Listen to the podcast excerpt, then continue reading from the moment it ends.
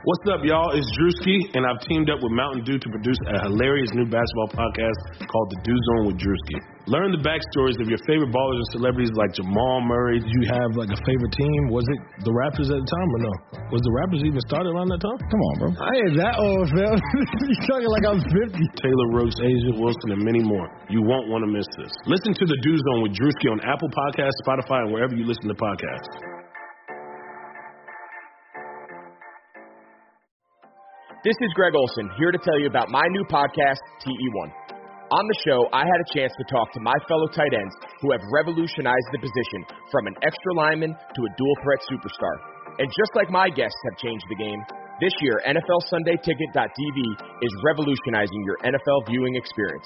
Stream all the live out-of-market NFL games every Sunday on your favorite devices and never miss a moment from your favorite players. Visit NFLSundayTicket.tv and use the promo code GREG88 at checkout and get 15% off your subscription.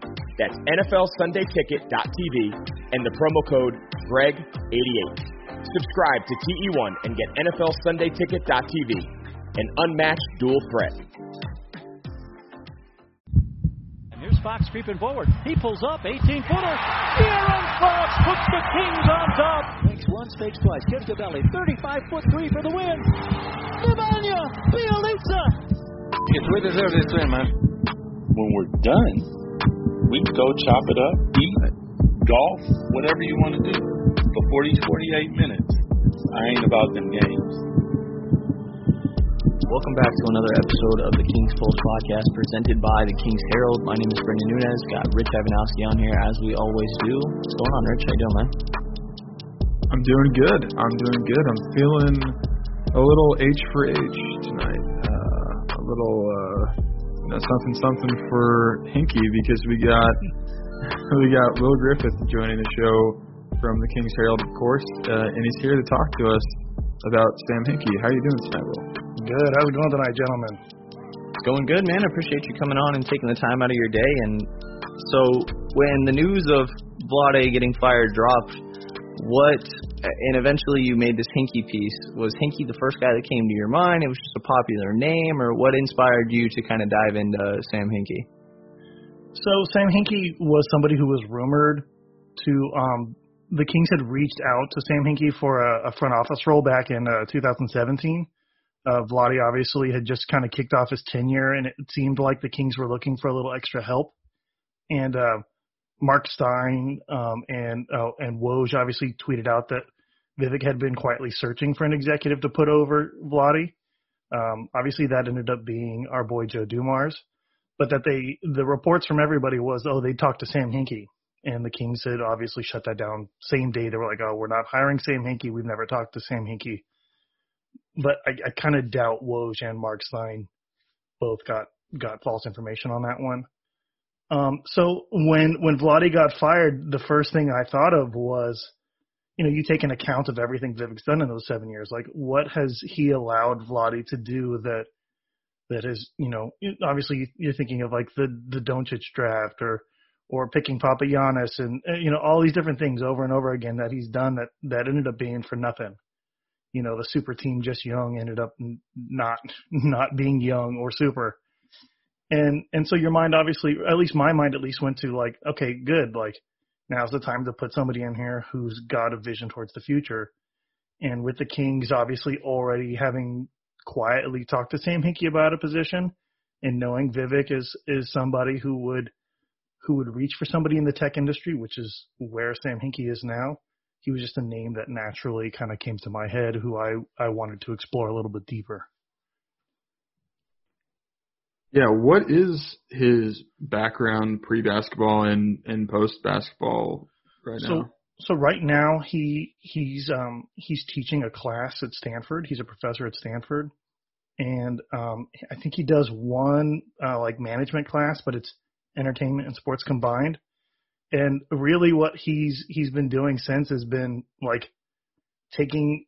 Uh, there was a, an interesting article that came out a couple of years ago, and forgive me, I don't remember who wrote it but Sam Hinkie's basically been chilling in his office, taking meetings from as many interesting people as possible. So, like, uh, I, be- I believe they talked about the guys who um, who started up Soylent um, the like the dog food for humans. That it's like, oh, you just eat your eat your food in these little packets of like bland, flavorless stuff, and then you go about your day, and it's super nutritious, and you don't have to deal with with cooking or anything else. But he's been taking meetings from as many like tech people and investing companies and stuff like that. He's been advising on some investing too. That that was something I he recently did a podcast where they uh it was an investing podcast, but he he basically talked his strategy about about life and how that it, it related to the investing world. But right now, I think his his main claim to fame is professor at Stanford University. Interesting. And and do you know what led up to Hinkie eventually getting the GM job for the Sixers? Like what his path uh, getting to the NBA was? Um, I I know that he worked with um, Daryl Morey in in uh, Houston originally. He he was the guy who kind of picked uh, like Kyle Lowry out of the bunch, and uh, I want to say Aaron Brooks as well. That he he was one of their analytics guys that um, that worked under Hinkie that that Hinkie obviously was impressed by. Um, past that, I'm I'm not entirely sure, um, but I do I, I do know for a fact that he started off in Houston, and uh, was kind of known as the uh, uh, the same way that we recognize uh, Bobby Webster or Tolzman in Toronto right now. He was that guy who was starting to run things for uh, for Daryl Morey. So Hinkie's reputation is kind of kind of of this big brained disruptor type.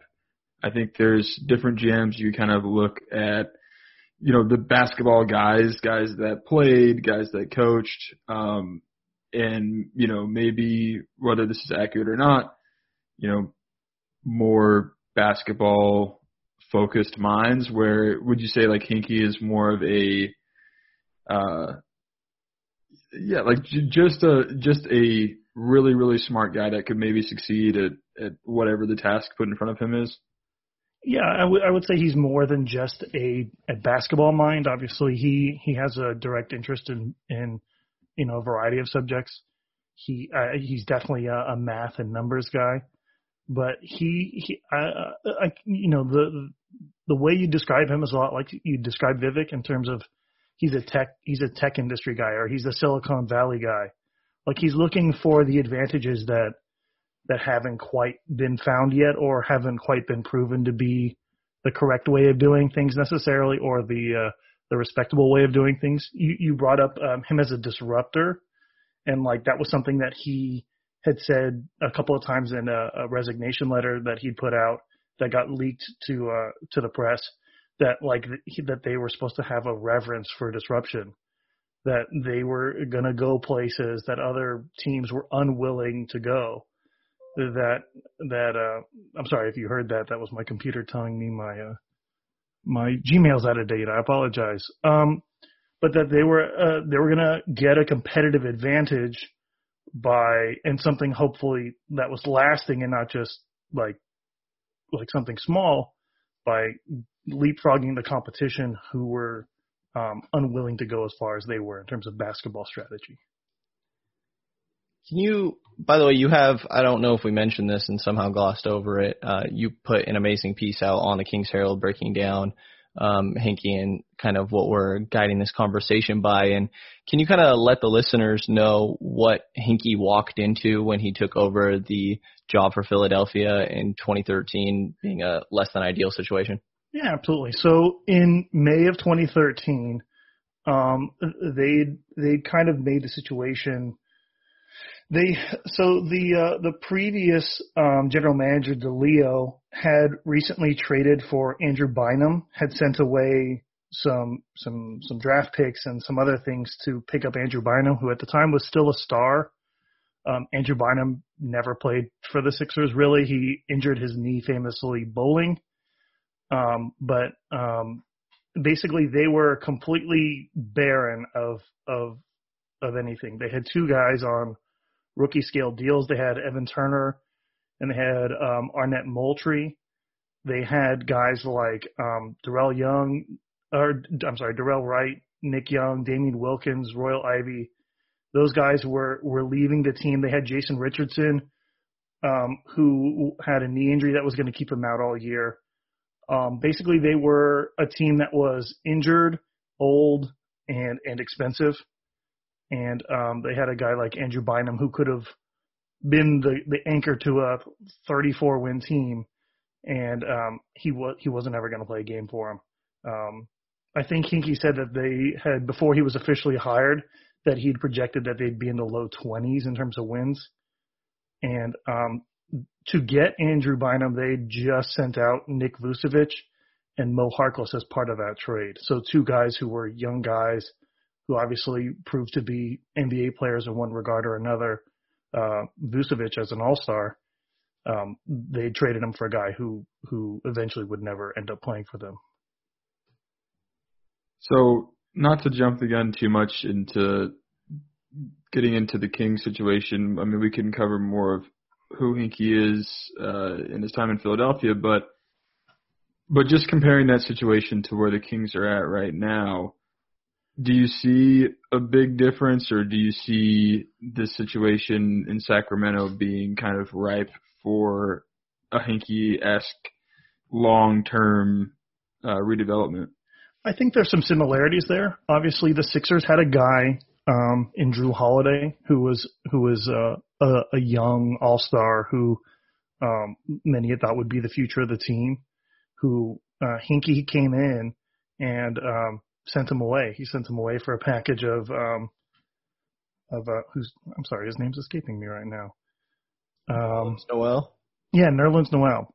Yeah, he sent away Nerlens Noel and, and and another pick and and and so people who that's I think that's something that scares Kings fans right away because he sees kind of a top heavy team that's underperforming, and he walks into it, and then he looks at De'Aaron Fox for five minutes and goes, "That that smells a lot like Jrue Holiday to me." So uh, I think there's a lot of similarities there. The Kings obviously aren't a young team. Um, uh, they do have contracts that are that are fairly bloated, especially for what they're giving in return. Harrison Barnes being one. Um, you could mention Buddy Hield as well.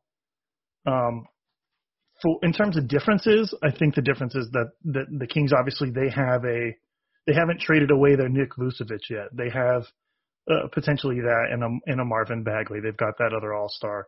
They they they haven't given away the farm in terms of their their picks either. They've kind of held on to their picks recently after sending them out all over hell for uh for players that that weren't going to work out for the Kings. So, um, in all, you know, there's obviously there's obviously similarities there. The other thing would be uh, Luke Walton as a coach. Um, everything that we've heard so far is that Luke Walton's going to stick around for another year, and and Sam Hinkie, um, he obviously um, brought in uh, Brett Brown, who was recently fired, a guy who's a developmental guy who is from the Pops coaching tree, who uh, was a, a big fan of, of player development, who who was also somebody who aimed to get rid of the long two and instead focus on bigs inside layups and, and three pointers. And so, you know, that would be something that the Kings also have a difference in because you're not going to bring in a you're not going to bring in a new coach right away to fit fit the play style, but obviously obviously the league has also grown up too.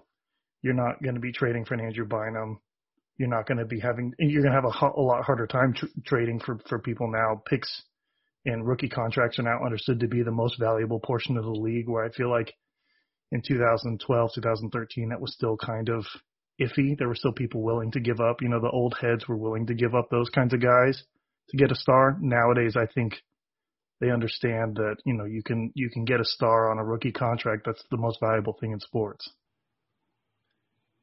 I like that Hinkie came in and, and seemingly had a plan and, that revolved around an eventual championship, no matter how far down the line that was. And like you said, traded away Jrue Holiday, and then in that 2014 draft, after the team uh, only won 19 games, but then in the draft he comes away with the third and tenth pick, which become Joel Embiid and Elfrid Payton. Um, and yeah, I mean, he had a clear plan stepping in and a direction that he knew he wanted to take the team in. And yeah, I mean, he, he definitely dove in, uh, both feet and was just fully committed to that plan. Um, and I think that that's something that Sacramento really could benefit from. But I will say that you pointed out in your piece, there was this, uh, I, I think you got a bit of it from this resignation letter that I had no clue existed, and we're going to have to ask you a few questions about. Sure. Um, that Hinkie, from your impression, I don't want to put words in your mouth. Correct me if I'm wrong. Isn't as one dimensional as a lot of people make him out to be, right? No, absolutely not. He so one of the things he said was uh, he he he wrote in the letter that their determination was that they needed to play a faster style. That he recognizes that the most important thing in the NBA of tomorrow is speed. That they needed to improve uh, shot selection towards high efficiency basketball, um, and that they needed to build a defense that could thwart tomorrow's high efficiency offenses. So his biggest thing was the goal is not to pick a preferred style of play you know, right now it might be that, you know, you get a bunch of quick guys and you run down the floor and jack threes. But eventually there will be another style that comes out or something to thwart that that might be the next thing that you need to do. And that the goal was not to fit a preferred style of play, but aim to where future champions were going to be. And that was in 2012, obviously he laid out, hey, we've got um, Orlando that's that's chucking threes with Stan Van Gundy like crazy and then you've got teams like uh, Phoenix under Mike D'Antoni that are that are running a seven seconds or less. Um, that's where it's headed. That's where everyone's going. And obviously the Suns and or uh, not the Suns, the Warriors ended up coming out and and three years later and winning the championship.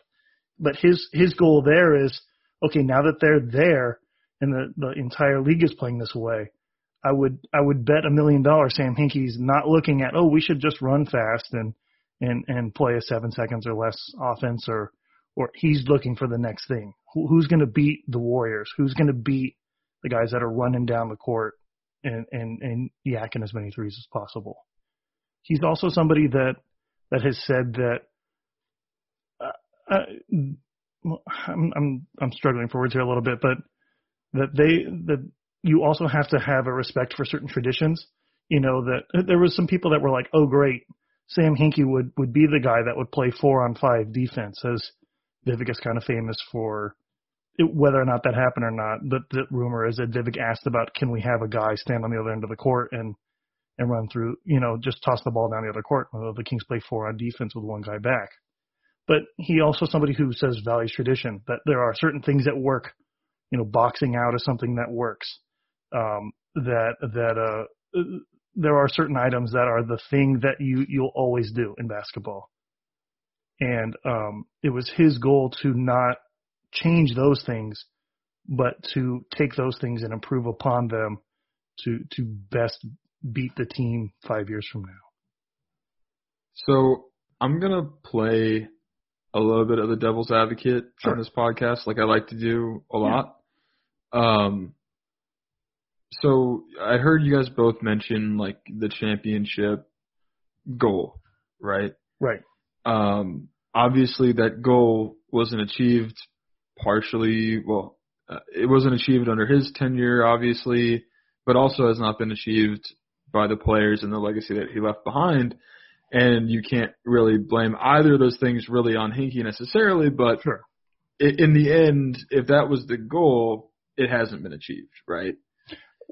You're absolutely right in that. I will say that they are four bounces away from Kawhi, like four bounces away from Kawhi Leonard going home and them being the team that takes on a Warriors team that's completely wrecked by injury.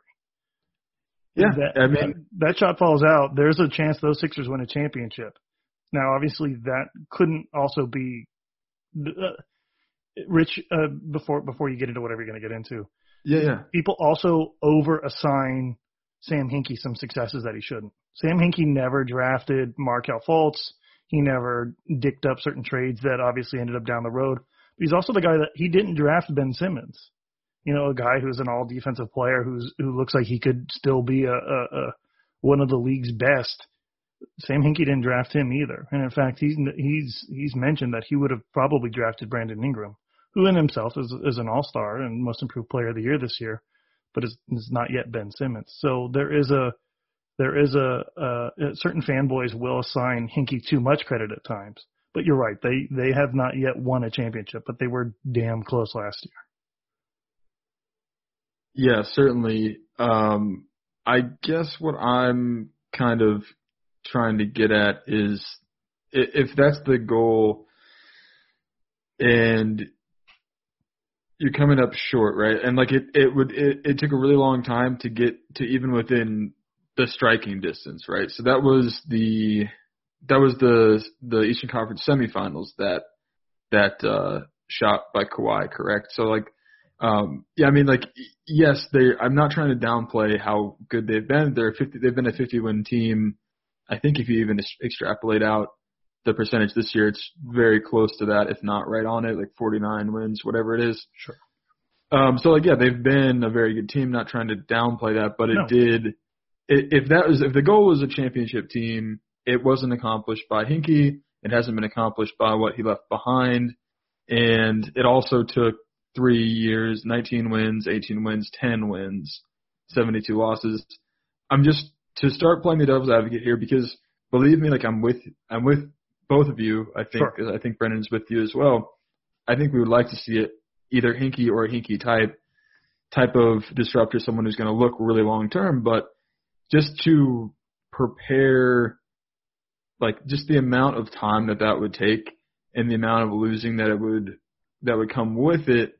Do you think that you could sell Vivek on that on that on that process, right? I mean, and, and understanding, especially with the current climate of how much financial trouble there is in the world Sure. with COVID. Like, I mean, can you afford to have a 10 and 72 win team in Sacramento?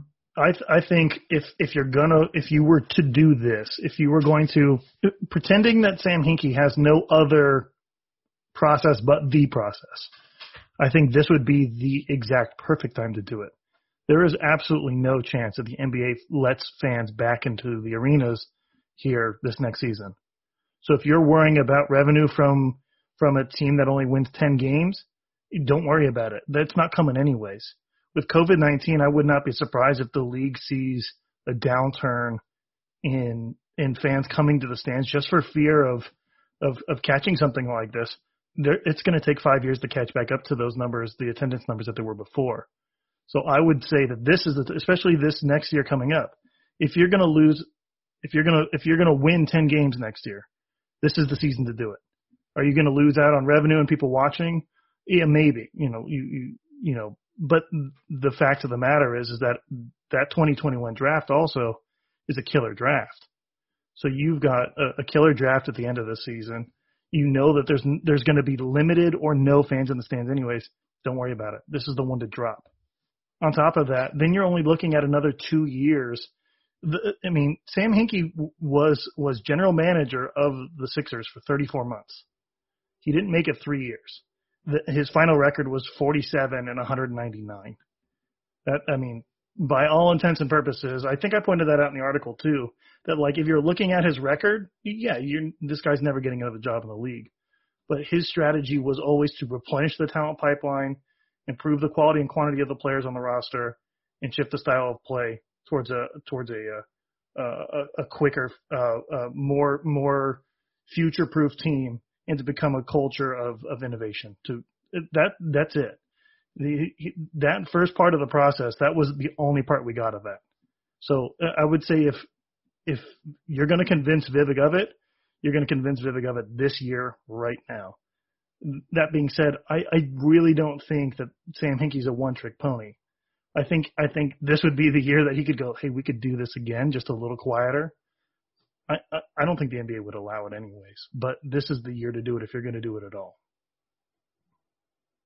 I just want to follow up on a couple things here. Now that I've I, I've uh, got you in my crosshairs here. Do it, do it. So okay, all right. So just to pin you down on what the reasons why you would want Hinkie is it Sure. because you think that he can because based on what he did before in Philadelphia, Sure. and you'd like him to replicate that, or is it because you believe in him so much as a disruptor and a, even if it's a completely completely different thing that he does, you just think this man has got the ability to turn the franchise around by hook or by crook. No, that's a, that's a perfectly honest. I mean, that's a perfectly good question. Um, I think it's a little bit of both. So he he has the uh, he has the the forward thinking enough to see the process and go, we're going to do this. And he had an owner at the time who was willing to do it. To be able to convince an owner, hey, you're going to go um, 30th in attendance two years in a row and 29th. That's that's how it's going to be for those three years. Three years that he ended up being there you're going to take hits on every bit of this, but at the end of this time, we're going to end up being we're going to end up being a championship caliber team. We're going to have the talent to do that. The, ability to do that in itself is something that uh, you're convincing somebody to not make money, to not make money, and, and and even in 2012, that's that's a big deal.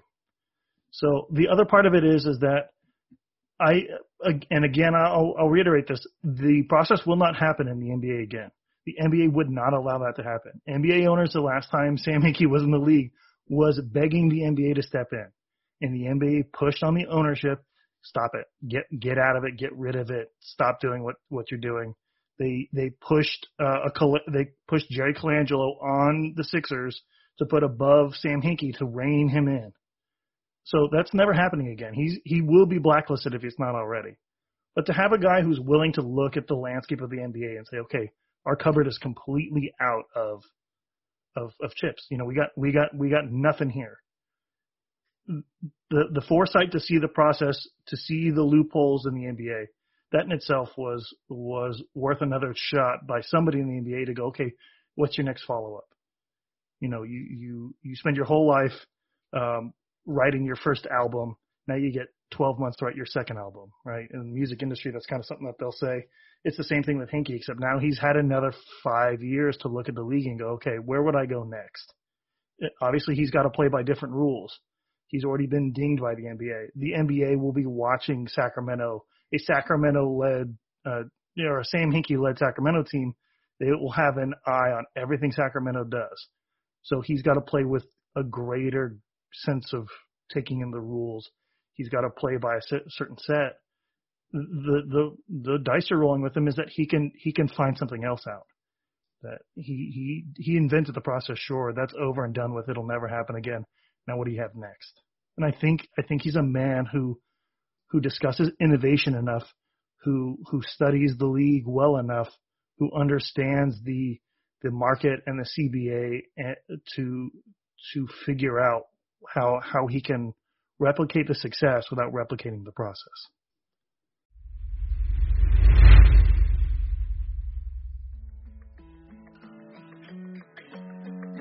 You've counted on restaurants, now they're counting on you. And while their dining rooms may still be closed, they're still open for delivery with DoorDash. DoorDash is the app that brings you food you're craving right to your door. Ordering is easy. Open the DoorDash app, choose what you want to eat, and your food will be left safely outside your door with the new contactless delivery drop off setting. Right now, our listeners can get $5 off and zero delivery fees with their first order of $15 or more when you download the DoorDash app and enter code BLUEWIRE. Choose from your favorite national restaurants like Chipotle, Wendy's, and the Cheesecake Factory. Many of your favorite local restaurants are still open for delivery too. Just open the DoorDash app, select your favorite local spot, and your food is on the way. That's $5 off and zero delivery fees on your first order when you download DoorDash in the App Store and enter code BLUEWIRE. Don't forget, that's code BLUEWIRE for $5 off your first order with DoorDash.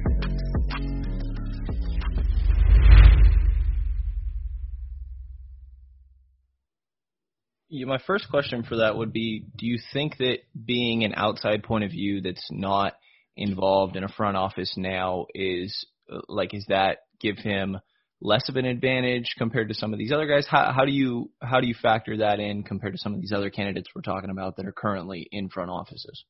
I think it gives you a different perspective. It's not necessarily good or bad.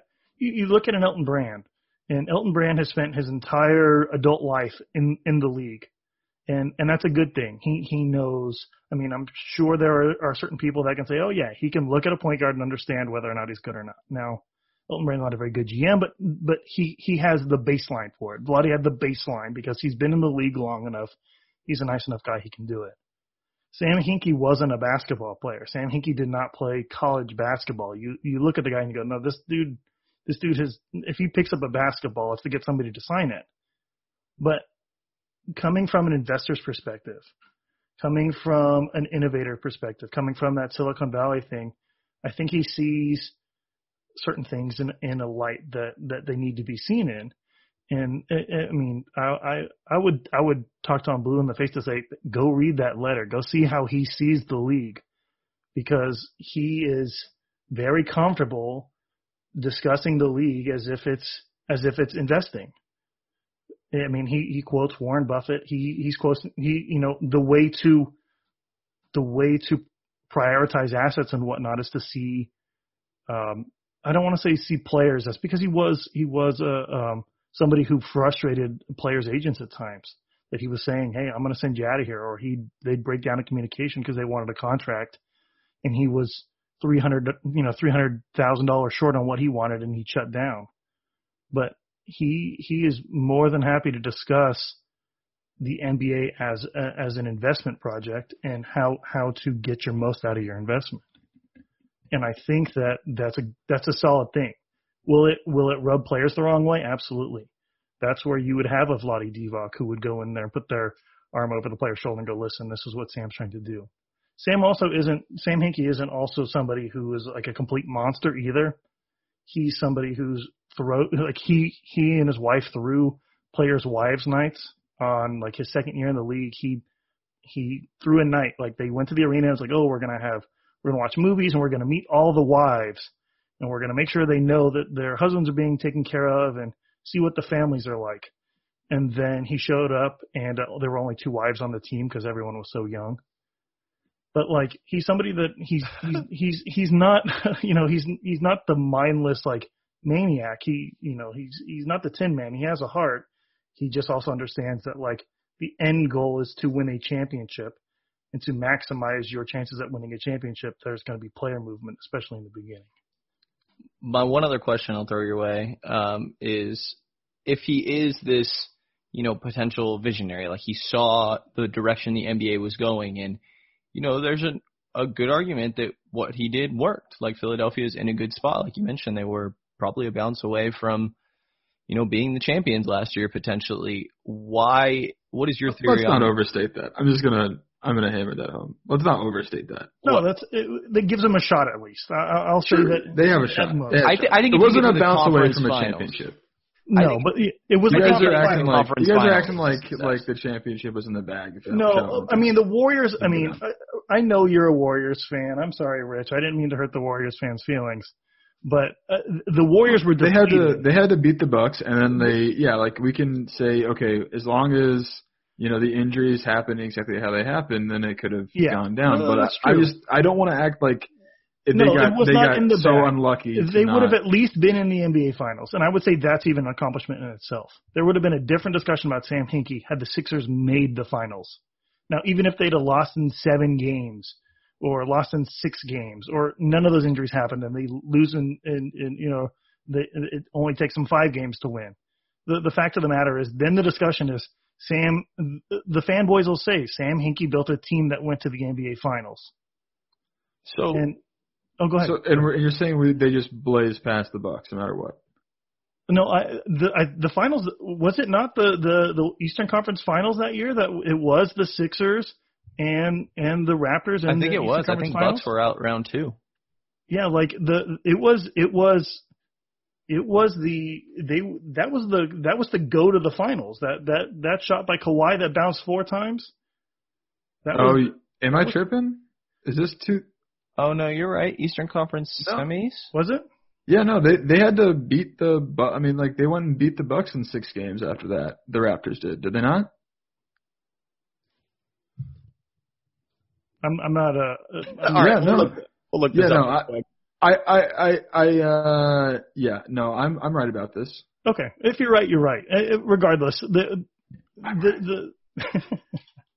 what what was the original question? Let's let me let's. So I just, I just, had, I just had to hammer that home. That we No, just yeah. can't stop laying that up as if like, oh, they got so unlucky to not actually. no no no no no win no no no yeah, but No, I think, but if you're in a position where you're going to a conference finals, you need a couple, a couple lucky breaks to potentially be a championship team, and I think like that in itself is a success from where they were.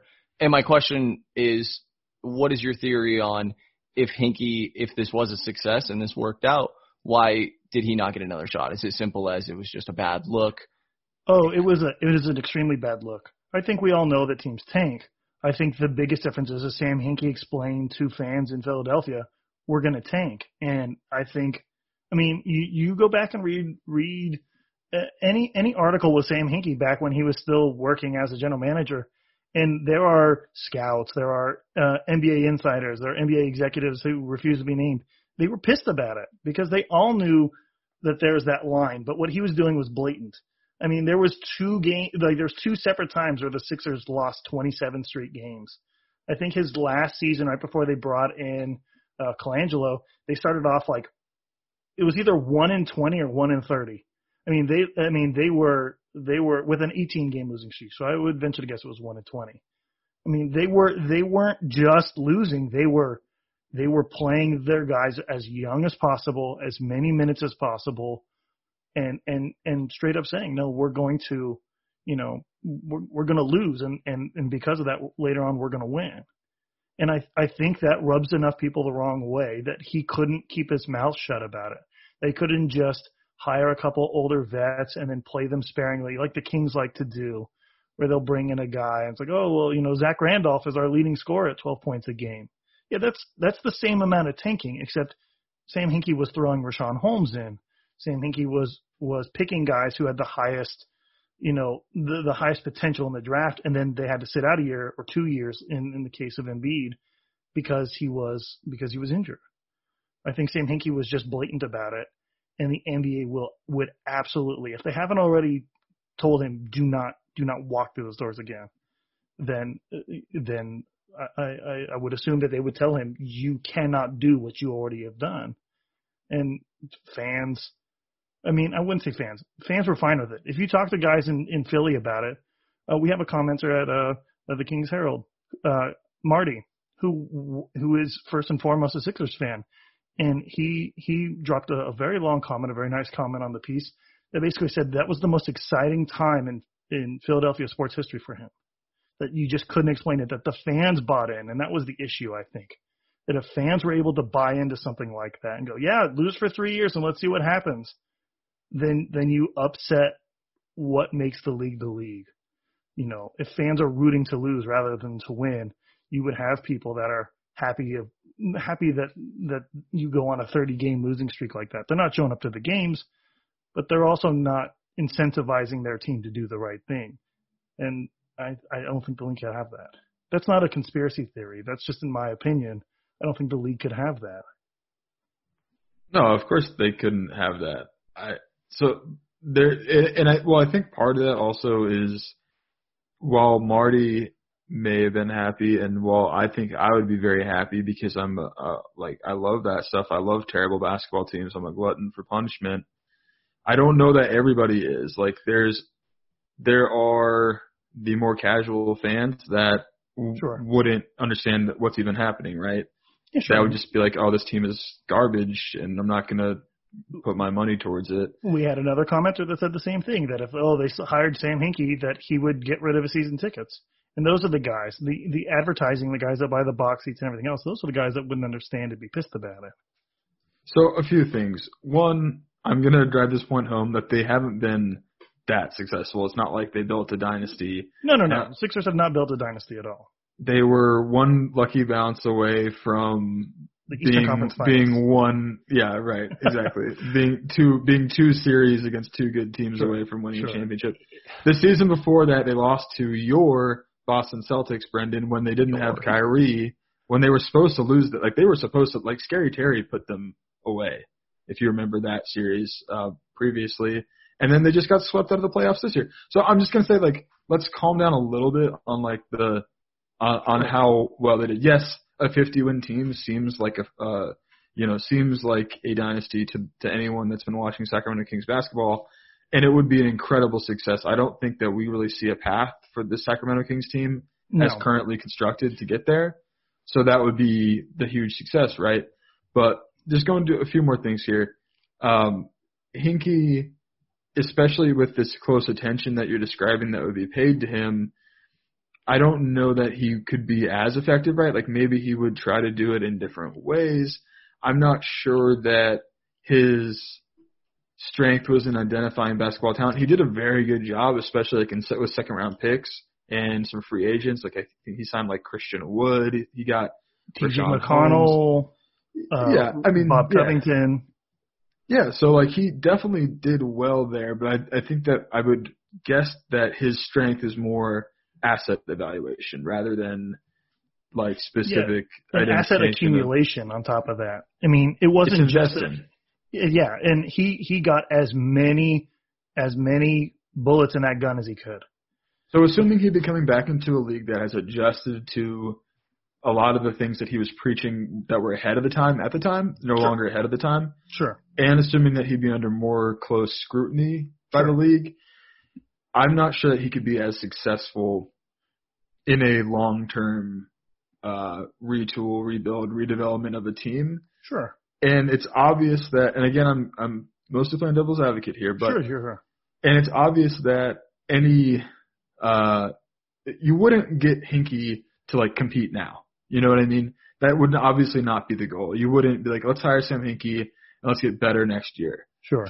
Um so I just wonder if if that's if you're trying to get better now, you'd obviously hire someone else. So I think like even if it's not the process, you'd still be looking at Hinkie to do something Yeah, to do a, at least a teardown. Yeah. yeah. So and I, I so just to get back to that for a second, like they I, I wonder how much of the ability to do the process in its entirety was based on a like they had just come out of the playoffs, right? Like it, I think it had been one year they missed the playoffs when he when he he was hired, and they've Sure, been yeah. in the playoffs pretty frequently three of the past four years before that. Probably a uh like a bigger market. I just wonder if could the Kings even do that if they're coming out of 14 years straight without the playoffs? Like, just you, maybe you know, I was just getting back to your your point about not worrying about you know the ticket sales because I think that is a very good point. But the brand itself could is already in such a bad place that I mean, and and just knowing that it took five years from his hiring date for them to get back into the playoffs at all like would you personally be down for that like if they i, I you think and and would you personally think that the the kings like brand could survive five years of like really being terrible worse than they would be Yeah, they- already They've survived 14 years of being terrible. I, I think the I think the biggest thing there is what what you're kind of describing. I, this is just what kind of popped into my head, Rich, is that um, Sam Hinkie basically ran up behind the league and punched him in the back of the head, and then before he could fight the the league, he was dragged away by his friends. Like he got fired. So it's like he he surprised everybody with his ability to basically um, pull assets from them, and then this process event that happened, and then he got pulled away before we could see whether or not it was successful. Um, I also want to point out that like he was also gone before the draft in 2016. So any any of the stuff, and a I think a lot of the blame that goes on the Sixers, I don't think you can put on Sam Hinkie. I mean, it, it would. I mean, we could argue one way or another until we're blue in the face about it. But like, there were other, there were Colangelos there, there was Elton Brand there that made the decisions. I mean, a lot of the pieces that would have won or lost them these series that we're hypothetically reaching out for, those are pieces that were either brought in or left by by other people other than Sam Hinkie. So that that goes to your point, and uh, also I guess goes against your point a little bit. But I I do think that that there'd be an issue a little bit with with bringing him into into Sacramento. The biggest thing you would do is you'd bring Sam Hinkie in, and he would be a part of as as much as he was in Philly accidentally. I think the Kings would pitch Sam Hinkie as part of the culture build. Like they would hype him up to be like one of the star players. He would have to be front and center, one of the guys that's going to turn this thing around.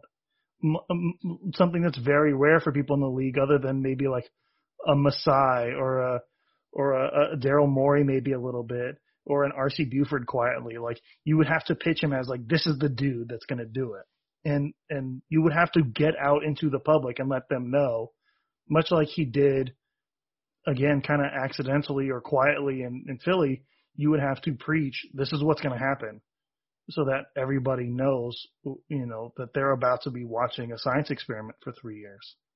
Now that again, I I think that even with the league watching him, he was able to assess talent in a way that few others were. He he he got guys in the second round or undrafted. He had a a team of people in place that that that scouted the league well enough to get these guys kind of out out of nowhere.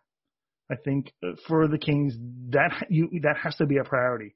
Prioritizing the second round and undrafted people, uh, building up your G League to the point like a Toronto where you're you're bringing people from the farm, putting them on the team, and you're heading towards the playoffs with those people has to be a priority. And I think Sam Hinkie, outside of people in Toronto, those I think he's the guy that had said that, had seen that happening eight years ago.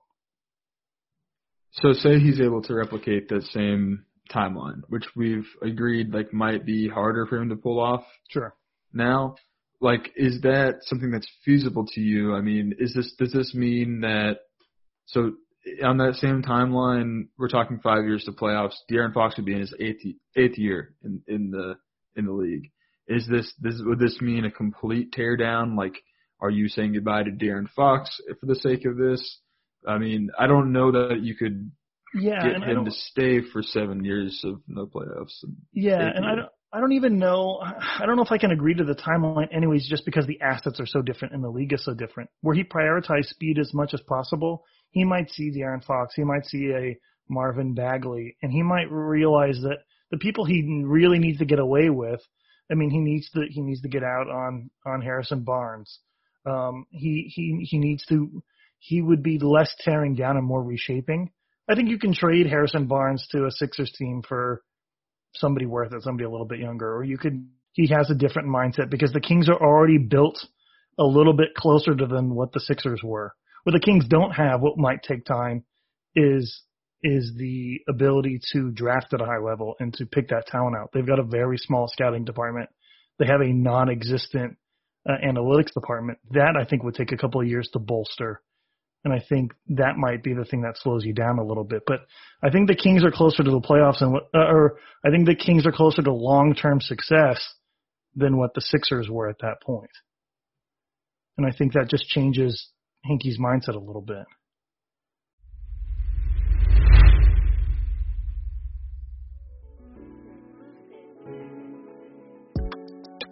Sunday, Sunday, Sundays are coming back in the NFL. With NFL SundayTicket.tv, you can stream every live out of market NFL game every Sunday afternoon on your favorite devices. Plus, Red Zone and DirecTV Fantasy Zone channels. Never miss your favorite teams and favorite players. No matter where you live, NFL SundayTicket.tv is your key to the most glorious Sundays ever. Use the promo code BLUEWIRE at checkout and get 15% off your subscription. Visit NFL SundayTicket.tv and use promo code BLUEWIRE.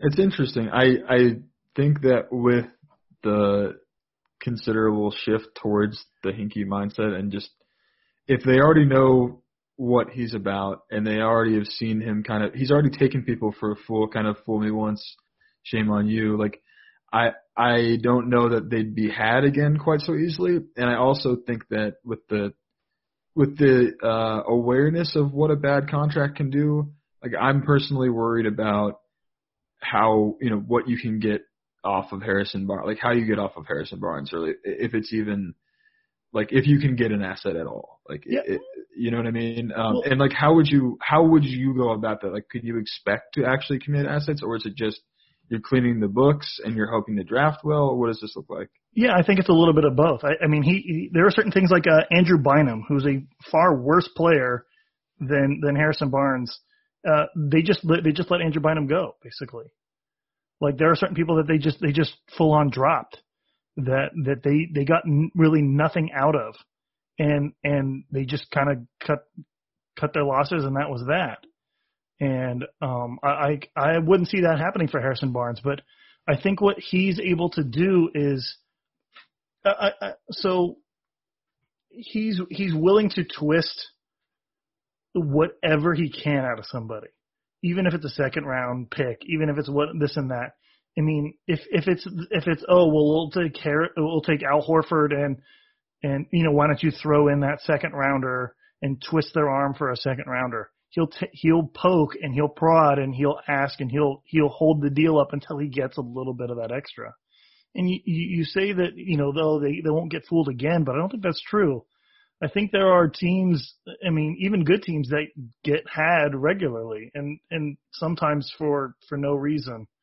Um, I mean, you think of like a Oklahoma City and the haul that they got for for uh, Russell Westbrook and whatnot. Like, uh, I don't think Daryl Morey's an idiot, but I I think I think that was a risky move, and I think you know Daryl Morey might come out looking stupid on that one. I think everyone everyone ends up screwing something up, unless you're the Kings and you screw up multiple ones. But I think even the best get had, and Sam Hinkie's the guy that knows when when you can be had.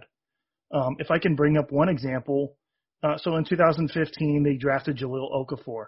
Uh, now they could have had Kristaps, and that's an argument that people are like, oh well, he they didn't draft the best. They could have had Kristaps at four, Miles Turner at 11, Devin Booker was 13 that year. The next year, um, um, Jahlil Okafor was having a fairly good year. They had already hired um, Colangelo at this point to kind of rein Hinkie in. Hinkie had a deal in place with the Sixers to, to get an unprotected Nets first rounder in 2016 from Danny Ainge. Danny Ainge later said that the, the, the Philadelphia 76ers pulled back on that deal, that it would have been that and other assets to get Jahlil Okafor. Had that happened, what does that change about about Danny Ainge? Because that third pick ended up being Jaylen Brown, who's a big part of their team now. That same year, the Sixers had the first overall pick. They ended up with the first overall pick. They also had the right to swap picks with the Lakers, who ended up with the second overall pick and got Brandon Ingram. But had they gone anywhere other than that, it would have ended up a Philly pick. So at one point or another, the Sixers, had they gotten lucky, which they hadn't, they'd either dropped in their picks or stayed where they were supposed to they would have had the first overall.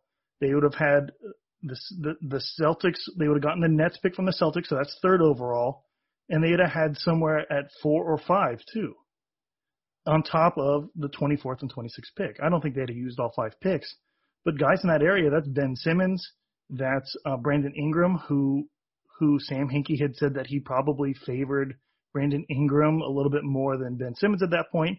That's Buddy Hield range. That's Jamal Murray range. So they could have had a team with Jamal Murray, Brandon Ingram, um, Joel Embiid, just off of a couple of drafts. That team looks entirely different if the Celtics got the trade that they wanted. The Celtics would not have been the team that they were either had they had Jahlil Okafor instead of Jaylen Brown. So Sam Hinkie is able to pry those away from the likes of Danny Ainge, who gets everybody. I mean, he's the guy who's constantly pantsing people in the league, and and and Hinkie was able to do that, as others have been able to do, to to some of the better ones in the league. Yeah, I I think I get a little bit lost sometimes in the sliding doors of it all. Sure. Um, and you know, there, hey, there, there are picks that he made that probably could have or should have been better than they were. It can go both ways.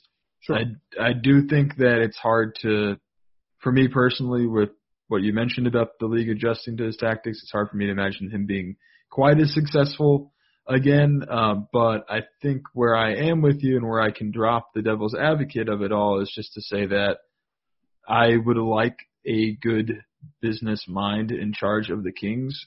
Um, sure and especially someone who was given uh, full control of the Kings and it not really be muddled or up for debate or there be confusion around you know who is making final decisions and sure. who needs advisors and what influence those advisors are having over each move right um so that's that's like where I would be excited is just to have someone that I can feel confident in their track record as a just a decision maker. Yes. And is that is that is that kind of what this comes down to altogether? Does it even need to be Hinkie for no. you? Okay. No, absolutely not. I, I think that there's obviously other choices that we we have talked about as a as a fandom. You know, you you think about about a Bobby Webster, you think about a Tolzman. I think the biggest thing is is that the Kings need somebody who's forward thinking. That is that is we we had uh, a guy like Pete D'Alessandro who said, "Oh, trust me. You know, I've I've done this before. This is my job. Trust me." But he he wasn't. You know, the things he was doing were not pointing to towards any sort of forward thinking. He had said that if if um, Mike Malone had had started the year like 24 and one, he still would have fired him. It just wasn't going to work out. He he got rid of Isaiah Thomas because six million and or six and a half million was too much for the guy, who had the previous season gone 21 points over six assists.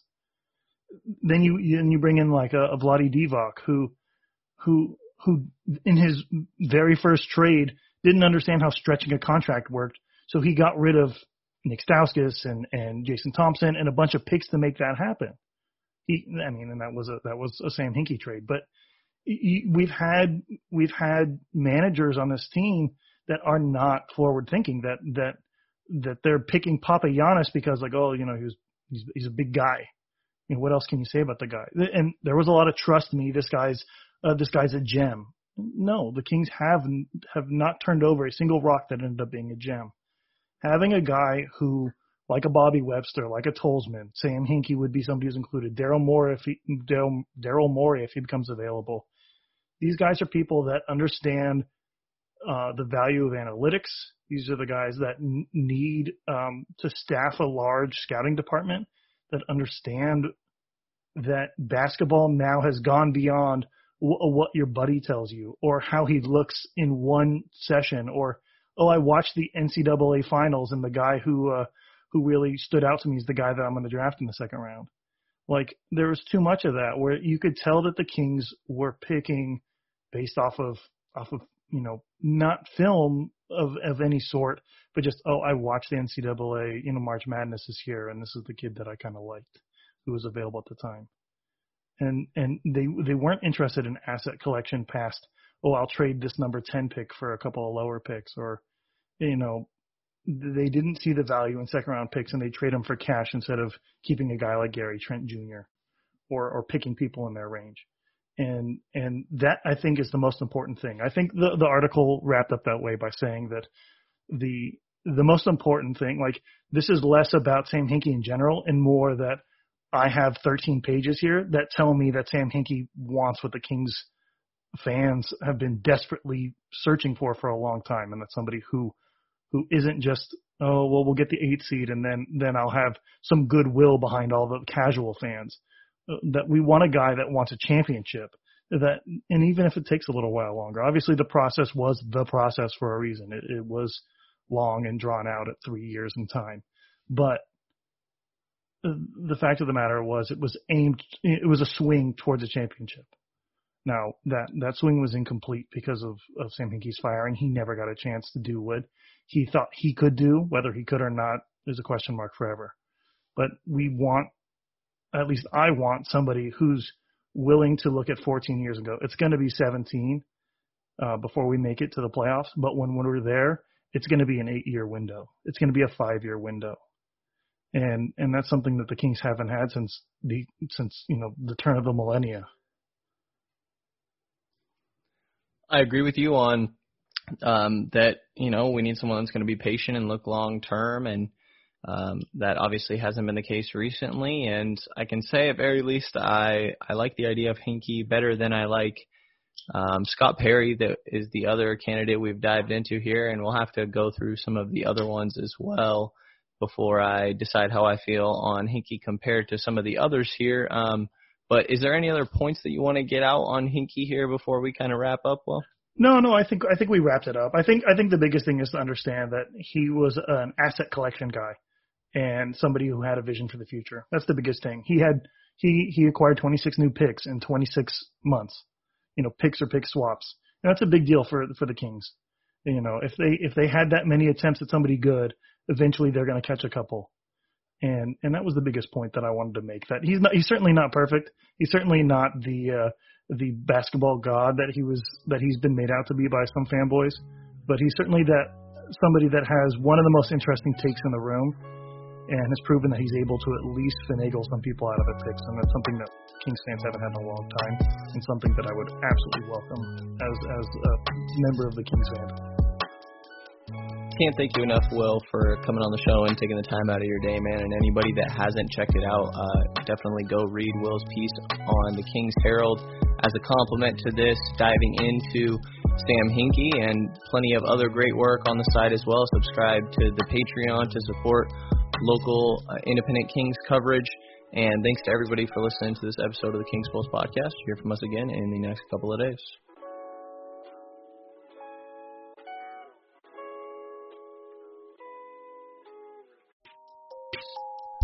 Sports are coming back, and so are your chances to bet on your favorite teams and events. Major League Baseball and basketball is finally kicking off this week, and there's no better place to start wagering than our exclusive partners, Bet Online. Check out all the odds, futures, and props to bet on, all available 24 7. And with the return of sports, BetOnline sat down with former pro players Eddie George, Harold Reynolds, and seven time NBA champion, we'll go with six time NBA champion, Robert Horry. See what they had to say and what it'll be like playing without fans in a series they're calling Fandemic. Visit betonline.ag for all your odds and up-to-date sports news. Remember to use promo code BLUEWIRE to receive your new welcome bonus. That's promo code BLUEWIRE. BetOnline, your online wagering experts.